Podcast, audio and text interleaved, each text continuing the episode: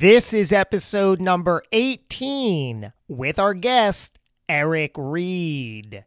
Let's get into the show. Welcome to the Hidden Entrepreneur Show. My name is Josh Cary. You want in on a little secret? I was in hiding for 40 years. Yeah, I was hiding every part of myself in every situation.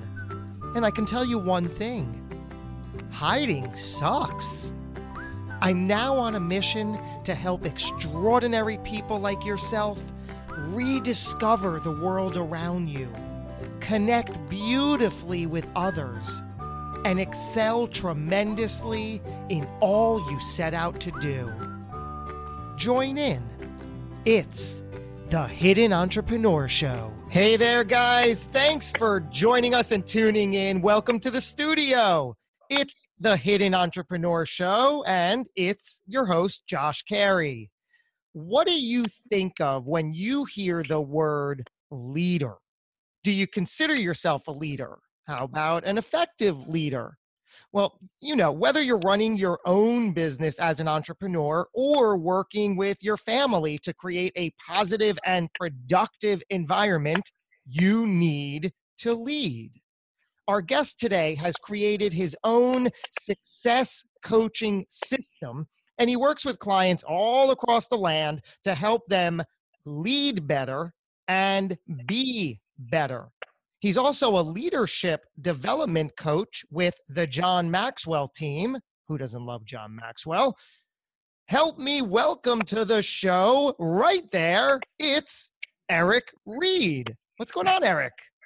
Hey, thank you. I love that. I felt like I was supposed to come out from the red cur- cart, uh, curtain or something there. I, I, I, I love that visual too. We can uh, go down that path. So I said that you were a um, you're a leadership development coach with the John Maxwell team. I know, you know, John Maxwell's books. He literally wrote the books on leadership, right? What is your involvement and participation there? Thank you. Um, yeah, so John Maxwell, for anybody that doesn't know, is recognized as the leader's leader by Forbes magazine, Inc., Entrepreneur. He is the leadership guru. Um, he's 77 years old. He's written 80 some books on the topic. I think we can fairly give him that credit. Um, and so, what he teaches is the principle of leadership and the steps of becoming a leader and all of that. And I have been honored to have him as my coach and my mentor and to be certified by him to be one of his leader coaches. And so for me, leadership is, you know, starts with self, then goes to others, from me to we kind of thing. And John has been able to coach and train and develop me to becoming a better leader so that I can go out and do that for others as well let's let's dig into that word lead and leader and leadership because i know personally for for decades when i was cowering in the corner stuck behind fear uh the last thing i felt like i could do is lead. How how do we overcome that even generally speaking well and a lot of that is is perception is we think of leaders as having to be pinnacle people. Like you know cameras always on paparazzi jumping out of the, the bushes to get them. Whereas leadership begins with self.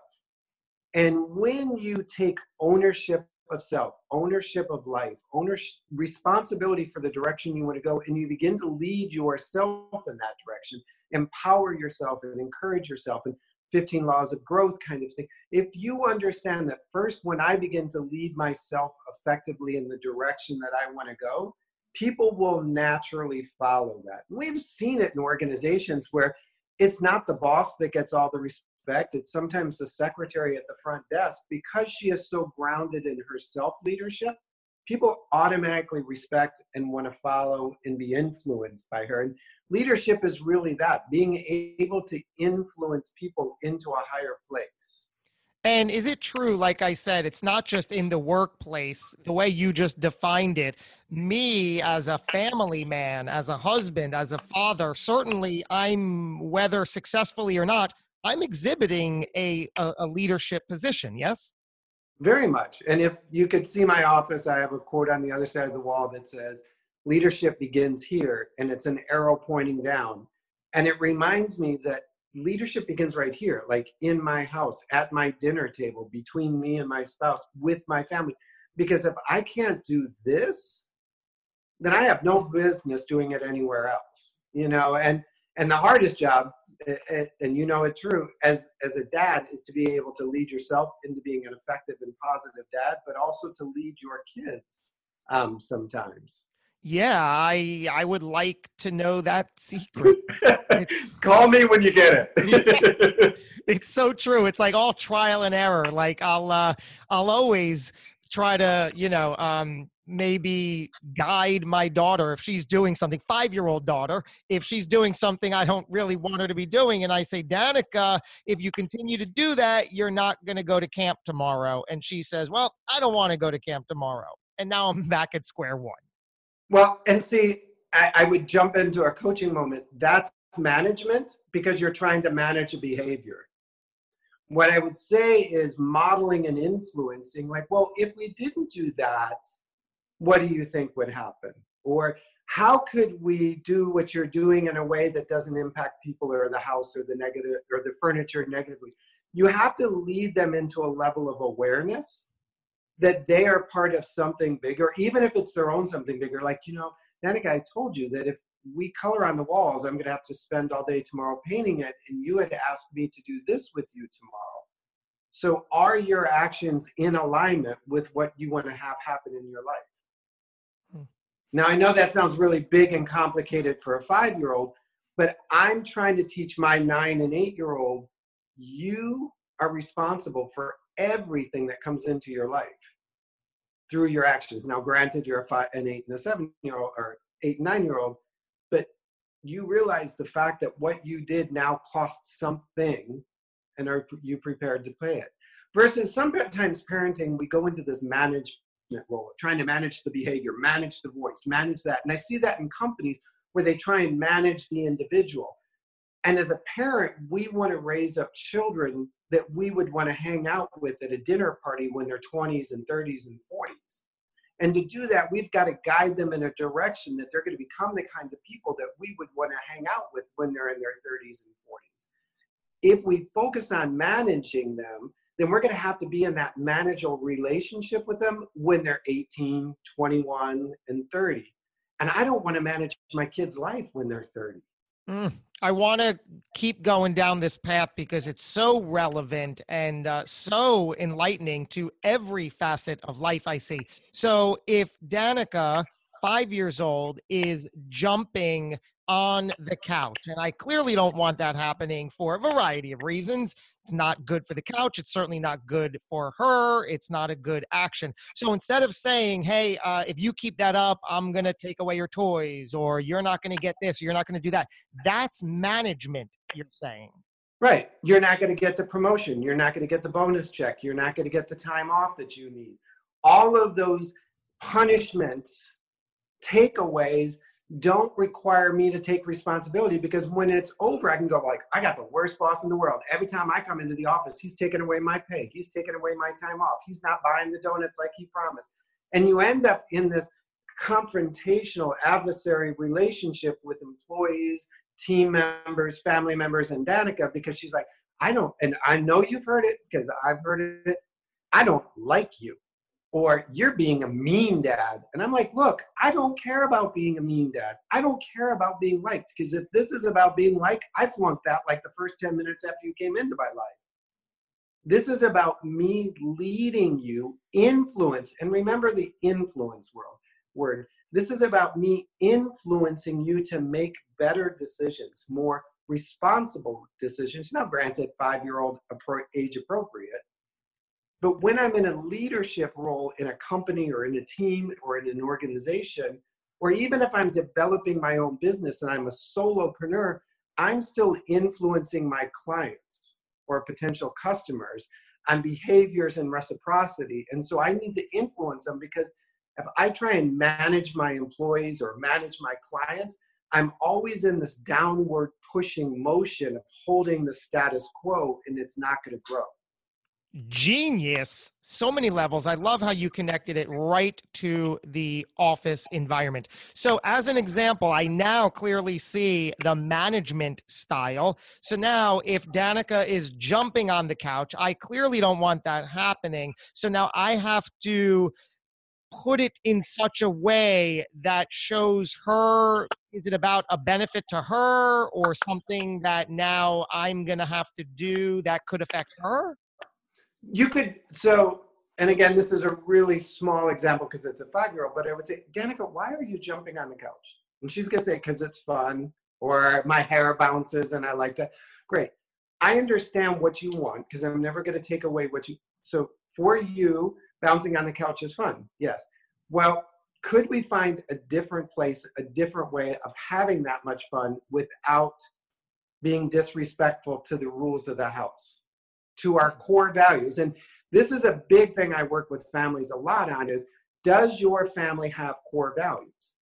And you're to say, oh, yeah, of course. We would. I'm like, show them. And they're like, what do you mean show them? I'm like, where are they written down?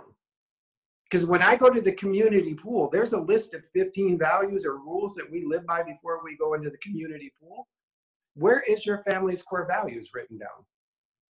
So, Danica, one of the values that we have in this house is that we respect things or we respect people. So, Danica, I understand that you're having fun bouncing on the couch, and I love to hear you laugh, and it makes me happy as a dad to see your joy. But is that in alignment with our family value? Well, no, because it's not respecting things. How can we bring that fun into an alignment with our values? And then the same thing in the company if a value is treating employees or treating clients or treating customers as number one, how is the behavior that I'm seeing displayed reflective of that company core value? And how can we bring that behavior, that culture more in alignment with that company core value? Incredible. Thank you for all of that detail. Um, so, so you're going home and writing down core values, aren't you? Honey, we have a little thing to write down tonight. Um, so you're a success coach. Clearly, a few minutes into this discussion, a phenomenal one. Who can't tell that? Um, so if you were to ask anybody do you want to be successful? On paper, of course, they're going to say, well, yes, yes, I do. I spend every minute of every day going for that and wondering why I don't feel that way or it's not happening. So everybody wants their version of success. What is stopping us?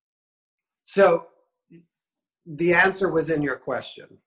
You said everybody is going towards that or seeking it and you made it an outward distant future event and the expression of what it was whereas what i believe and what i try and encourage people is that the success is in the now being able to connect with danica in the middle of bouncing up and down on the couch and bring that core value bring that lesson bring that moment into being and utilize it fully that's success and when we pile up a series of those kind of moments, we live a life of success. Instead of believing that as soon as we get the biggest trophy, the most sales, the you know cover of a magazine, we're now in success. Well, I've worked with people who have devoted an entire energy of life and finances and resources to getting a Grammy or an Emmy or a big award. And then they're like, now what? because everything else was forfeited. They skipped those Danica moments on the couch in pursuit of something bigger that they thought was far off and in the distance. And now they're trying to recover and go back to those kind of things. So when I think of success, when I speak of success, and when I coach and train people, it's like, yes, we have a big goal, we have a big vision, we have a mission and a purpose and a passion. But if we can't be in it each and every moment of the day or attempting to, then we're living out of harmony with what success really means. Such a great line that you said success is in the now. And only recently have I really un- be- began to understand what that means living in the now. Are you familiar with the author Eckhart Tolle?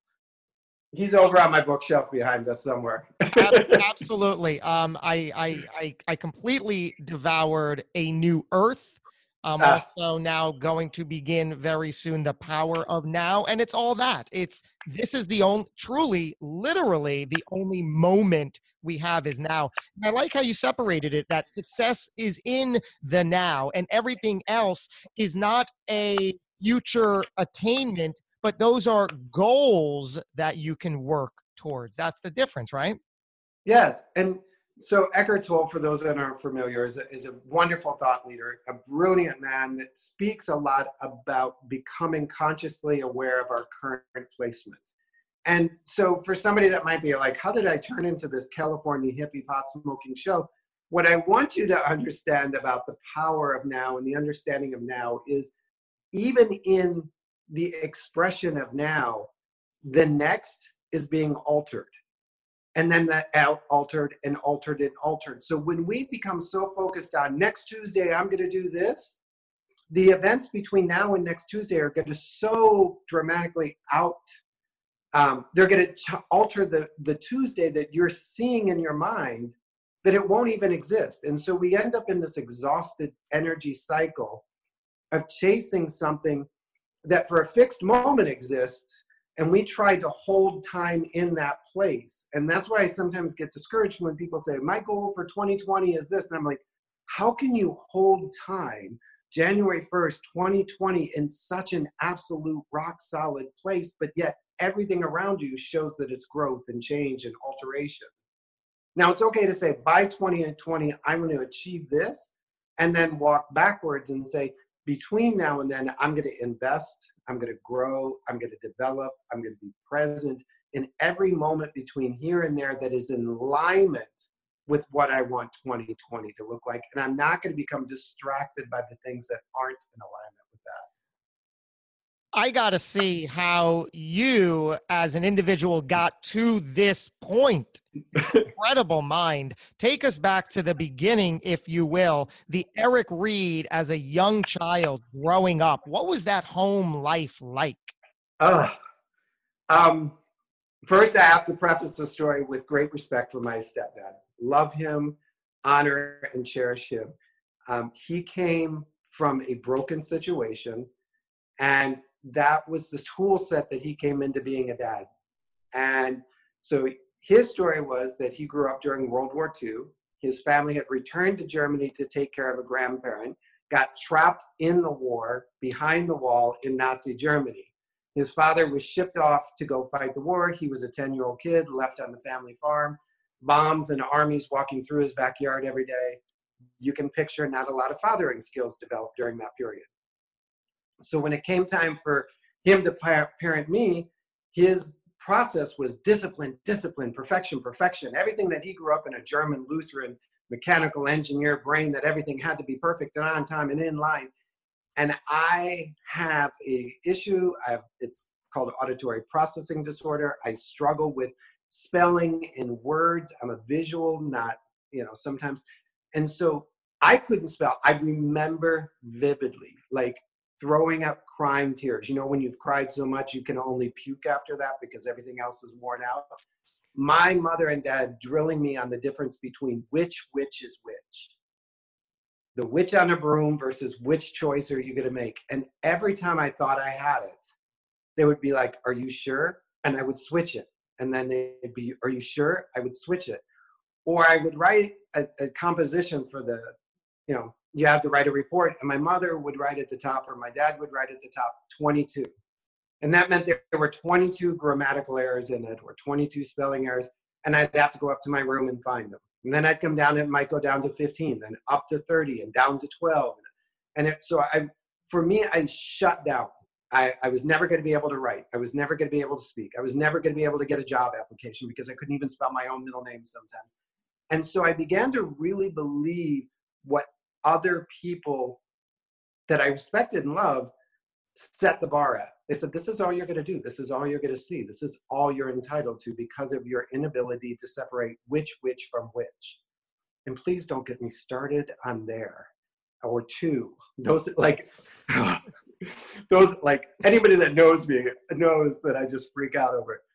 Well, at some point, I had a choice. I'm like, okay, I'm going to live to the label applied, or I'm going to figure out who these people are that made the label and decide if they had the right to. And the more I discovered about the label makers, my mother and her story, and my dad, stepdad, and his story, I realized that, man, these people are broken. And they came to this relationship with me with the only thing that they had. And what they had wasn't exactly good or right. It was a survival skill for them, and they were doing it out of love. I was able to be like, wait a minute. I'm running around believing other broken people's stories about me being broken. Maybe I just need to let them be broken in their brokenness and let me be me. And so it wasn't a one moment kind of thing, but it was a starting to realize that we all have stories that are unseen. We all have a history, and especially as parents, I think we sometimes only put part of ourselves out there for our kids. And yet, there's a whole life that happened before my dad became my dad. There was a whole life that happened to my mom before she became my mom. And when she came into the relationship with me as her son and him as my father, they weren't perfect human beings. They were still evolving and developing and becoming who they were. And in the process, they had to do it with me hanging on. And so today, my stepdad and I, we're cool. We're fine. He wrote me a huge letter several years ago that I cherish because it was basically an apology saying, Hey, I may not have done a great job. Here's my story. And as soon as I was willing to listen to his story, I was like, Man, you're forgiven. Grace, boom, dropped on you where is your birth dad? Um, well, we're still trying to figure that out. No, that's a family joke. Um, my my biological dad left the family when I was about six or seven. Kind of hung around the edges, did the weekend kind of thing now and then. But by the age of eight or nine, he was full time gone, and he passed away several years ago. Again, a broken person now that I'm older and wiser, I can see that because his father left him when his father died when he was about eight or nine, he thought that was the pattern. But I think the bigger lesson when I coach and counsel people is that they take so much of other people's story at face value. And if we slow down and look at it, and I mean, I'm sure between you, you probably look at people and like, man, now that I'm older, I can see who they really are and I can see why they say things like that. My dad, my stepdad, in all love, man, he used to say some pretty harsh things. He, I mean, I, I, the nickname was I was dumber than whale poop. I forgot. There's a five-year-old in the room. I'm dumber than whale poop, um, which meant that I couldn't even get off the bottom of the ocean. I was like that dumb, and I realized he was trying to do it as a motivational, like a kick your butt, get up and get going, kind of hustle Johnny Coach kind of thing. But the way I processed it was like, well, if I'm shit, then I might as well just stay down here and not try. And so now that I understand that where he grew up, he's growing up in Nazi Germany, not a really cuddly, warm place. And he had to survive, and he left Nazi Germany when he was 14 on his own on a boat to go live with distant family members that charged him rent the day he showed up. He was preparing me for a life like that. And so uh, he did the best he could.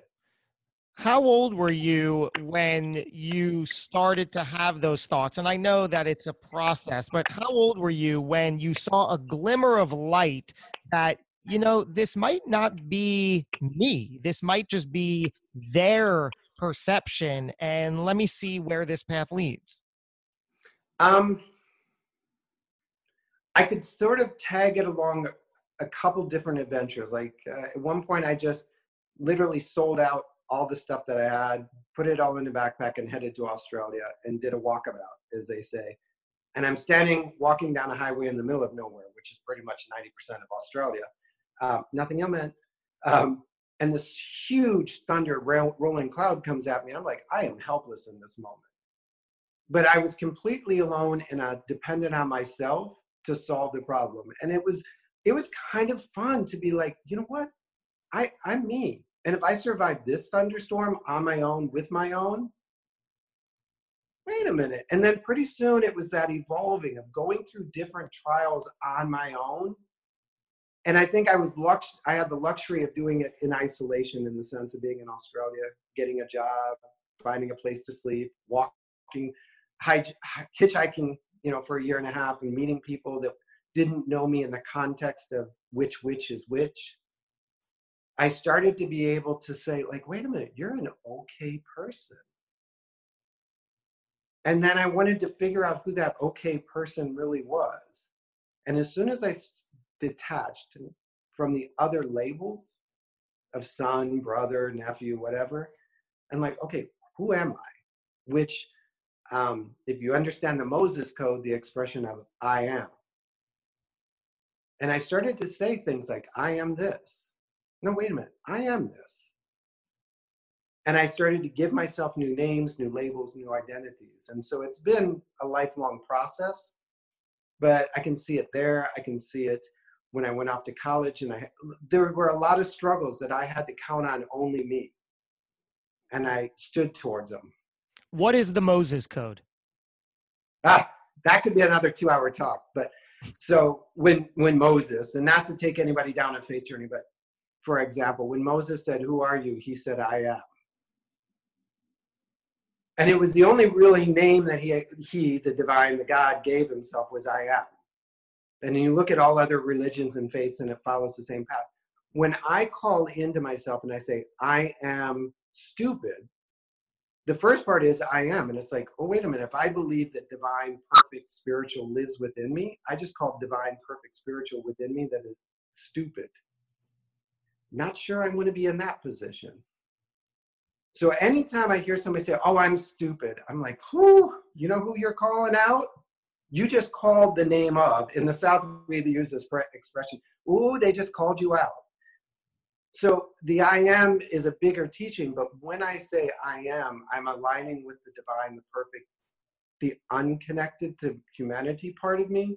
And so I am perfect. I am whole. I am complete. I am empowered. I am unique. I am invisible or invincible. All of those qualities that I want to own are already existing in me because they exist in the universe because they exist in the perfect. Hmm. Perfect.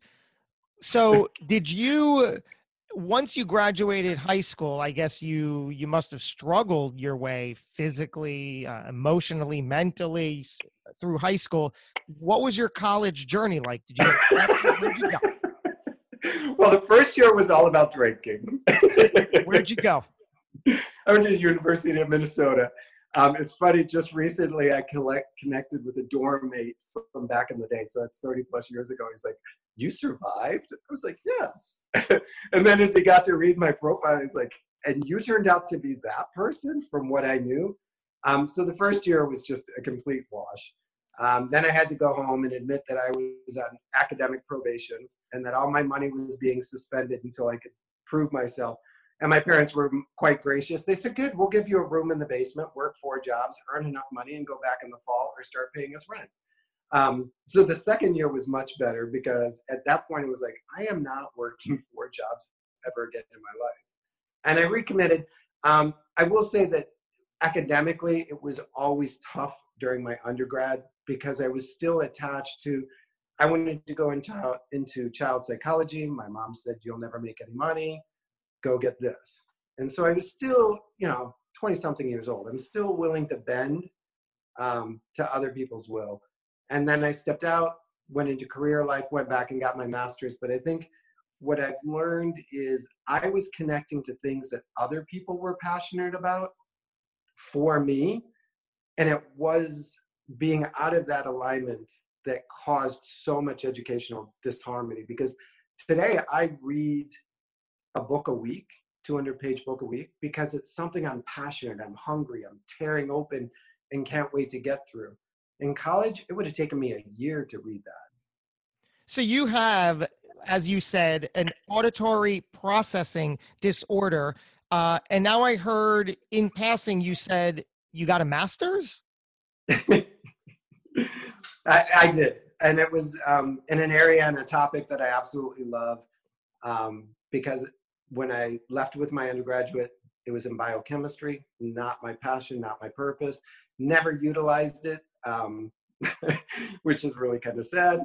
But I went out and I worked in career world, and then I was like, man, I really want to go back to helping kids. I want to go back to helping families. I want to be involved in transforming people and lives, and I just feel that's where I belong. So I went back and I, I did uh, family counseling, alcohol and chemical dependency, that type of track. So, and then I came out and went to work in uh, foster care systems and services and supports for 20 plus years, in and around and above and between all of that what were you telling me before we went on the air about something that we apparently all have, something called an undiagnosed disability? Ah, well, I think in this age of labels, kid walks in and they've either got a peanut allergy, an ADD, or autism on the spectrum scale from zero to 5,000. And not to discredit any of those, but none of us are perfect. And none of us we can't be great in all areas and sometimes we'll take on a we'll, we'll have a physical disability my daughter is disabled um, her disability appears obvious though i think a lot of people overscale it but for instance i lived with a disability because of what my parents had said i was only able to live to that i was only going to reach level two because of my spelling my reading and my writing and my all of that that i was never going to get beyond that point so therefore you are challenged or disabled or not able, disabled, not able to achieve in this area. And so I, I believe that and I bought into that and I accepted that as my limit. Like you, I wanted to go to law school. You can't read. How are you going to ever go to law school? You're disabled in that area of reading, so therefore you're not able to accomplish this. And so I think sometimes we, when I say undiagnosed, until we start to figure out what's holding us back, breaking our dreams, not letting us step into our fullness, we're disabled. And whether that disability comes from something somebody said or a belief system, and there's a discussion between truths and beliefs. That what my father said about my ability to learn, I accepted it as a truth, an absolute, a non questionable decision. What I realized was no, wait, that's his belief. And I can borrow it or reject it, just like the lawnmower from the neighbor. And so his belief does not need to be my truth. And that is where breaking that disability cycle comes from, breaking free of that belief system that other people have labeled us that has disabled us from achieving our goals. How do you find yourself parenting today with the history that you were parented. Oh, I'm a horrible dad. I'm just going to put that out there. So anybody that's like tuning in, going like, "Oh, look, Super Daddy Nan, uh, Nanny Dad," I, am a horrible dad. Um, I what I do now know from my own experience is I will my son. I will turn to him and go, "Did I tell you today?" And he'll say, "Not enough." And that's our cue for "I love you." Um, I will sometimes get in a pattern of being rushed and over scheduled and all of that that I will sometimes step over my children, so to speak. Like, oh, they'll forgive me tomorrow. I'm doing this for them. So I'll put five rubber bands on my wrist, knowing that I've got to move them to the other side. And to move them, I have to take a moment and be present with my son or with my daughter or say something kind or be encouraging or be uplifting.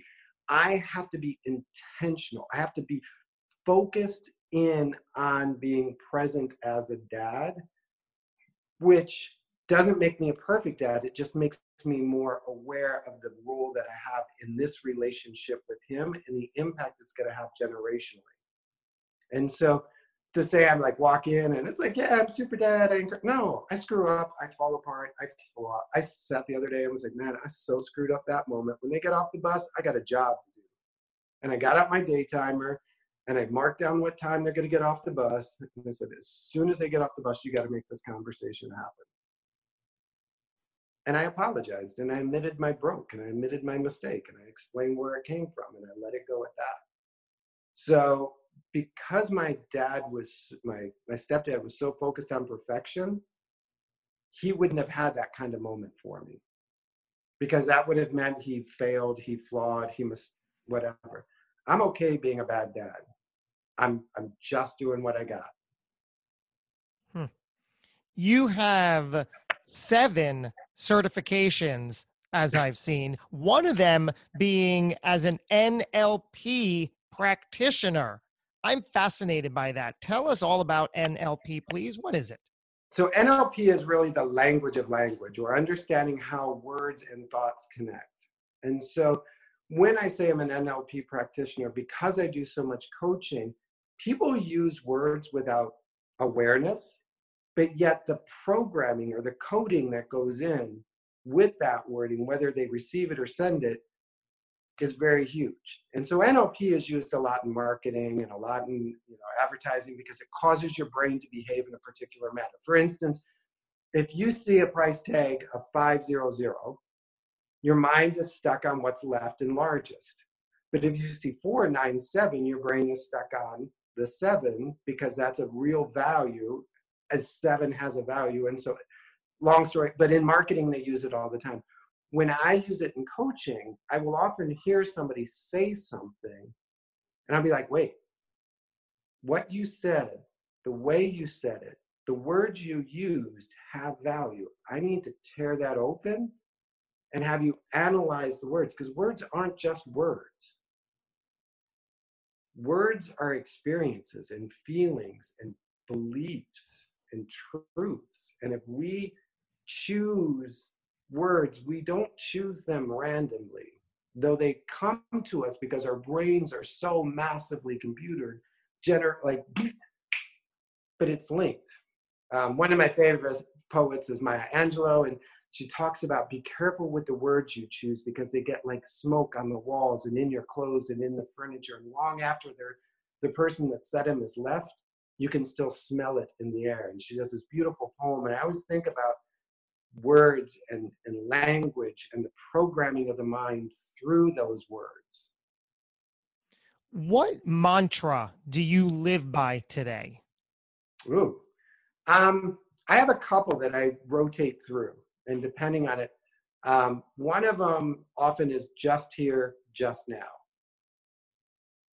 Um, like, I need to get just here, just now like dude you are so in so many places you're not even here. And you're so far in the past and in the present or the future you're not here. So just here just now is sort of a mantra. Um, imagine the possibilities is always one and it's been mine since i started working with you because that forces us to see past the current situation and into the possibilities. Um, and then I am. I am is probably those are like my three go-tos during the course of the day.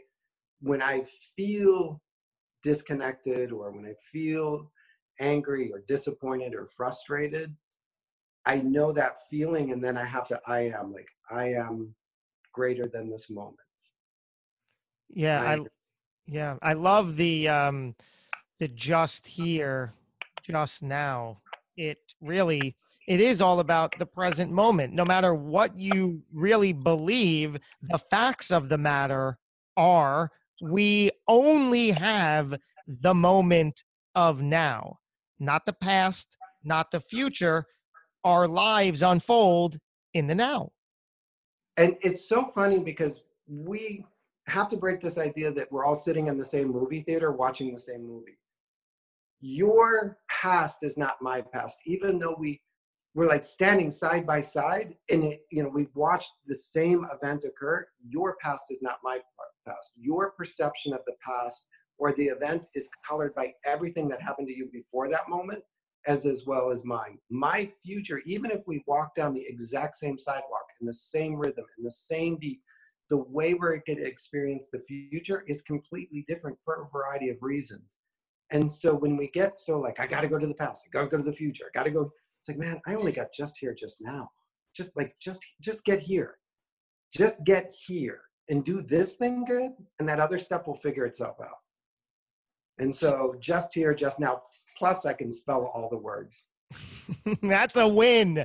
Um, it's so it's so phenomenal to hear about. We're not all watching the same movie or sitting in the same movie theater, even if we did experience the exact same event, because to piggyback on what you said, all this is is about the individual meaning we ourselves and ourselves alone place on everything.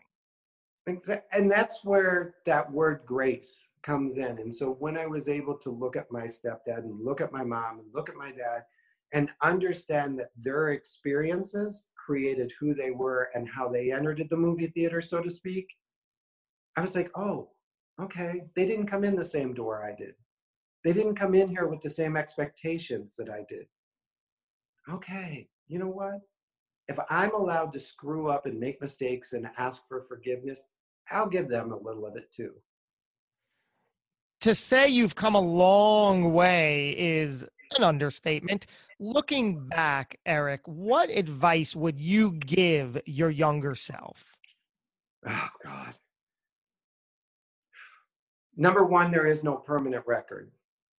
I was threatened with that all my life, and I'm sure you were. That's going to go on your record.